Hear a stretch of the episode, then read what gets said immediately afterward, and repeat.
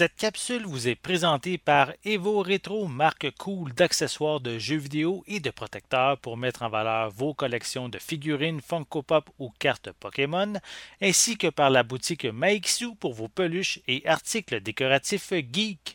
Ici Sarah de Ciné Techno et voici ma critique de Dawn of the Monsters pour Nintendo Switch. Le jeu est développé par 13 AM Games et est publié par WayForward Technologies. Il est disponible aussi sur PC, PlayStation 4 et 5, Xbox One et Xbox Series, et sa date de sortie est le 15 mars 2022. Dans un avenir lointain, des monstres géants nommés les Nephilim menacent la paix dans le monde et le groupe de défense Dawn tentera de les éliminer se déroulant dans quatre villes, c'est-à-dire Toronto, Iguaçu au Brésil, Le Caire et Tokyo, Dawn of Monsters est un beat'em up à l'horizontale pour un ou deux joueurs locaux au style comic book inspiré par l'œuvre de l'illustrateur Mike Mignola. Inspiré par les jeux classiques comme King of the Monsters, ce nouvel opus est la création du studio torontois 13 AM Games. On peut par ailleurs voir des références à des entreprises canadiennes comme Tim Horton, Roots et Zellers, et même au défunt magasin à rabais torontois Honest Heads. En tout, 35 tableaux sont proposés et on peut affronter seul ou à deux en mode coop local les divers monstres. Au début de chaque mission, on peut choisir parmi plusieurs personnages, aussi bien des super-héros que des monstres, et chacun possède ses propres pouvoirs et coups spéciaux. Initialement, le mouvement des protagonistes est lent et lourd, et il est facile de se laisser envahir par les ennemis.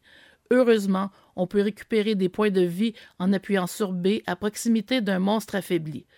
Après chaque mission, on peut obtenir au choix deux nouveaux pouvoirs et améliorations, et on peut également en acheter dans une boutique. Ainsi, le jeu encourage fortement la rejouabilité pour toujours renforcer ses personnages et améliorer leur contrôle. Chaque mission aussi reçoit une note allant jusqu'à S, comme dans les jeux d'arcade classiques. Entre deux missions, on retrouve des scènes de dialogue entre les membres de Dawn présentées dans un style fortement inspiré des bandes dessinées, mais sans phylactère.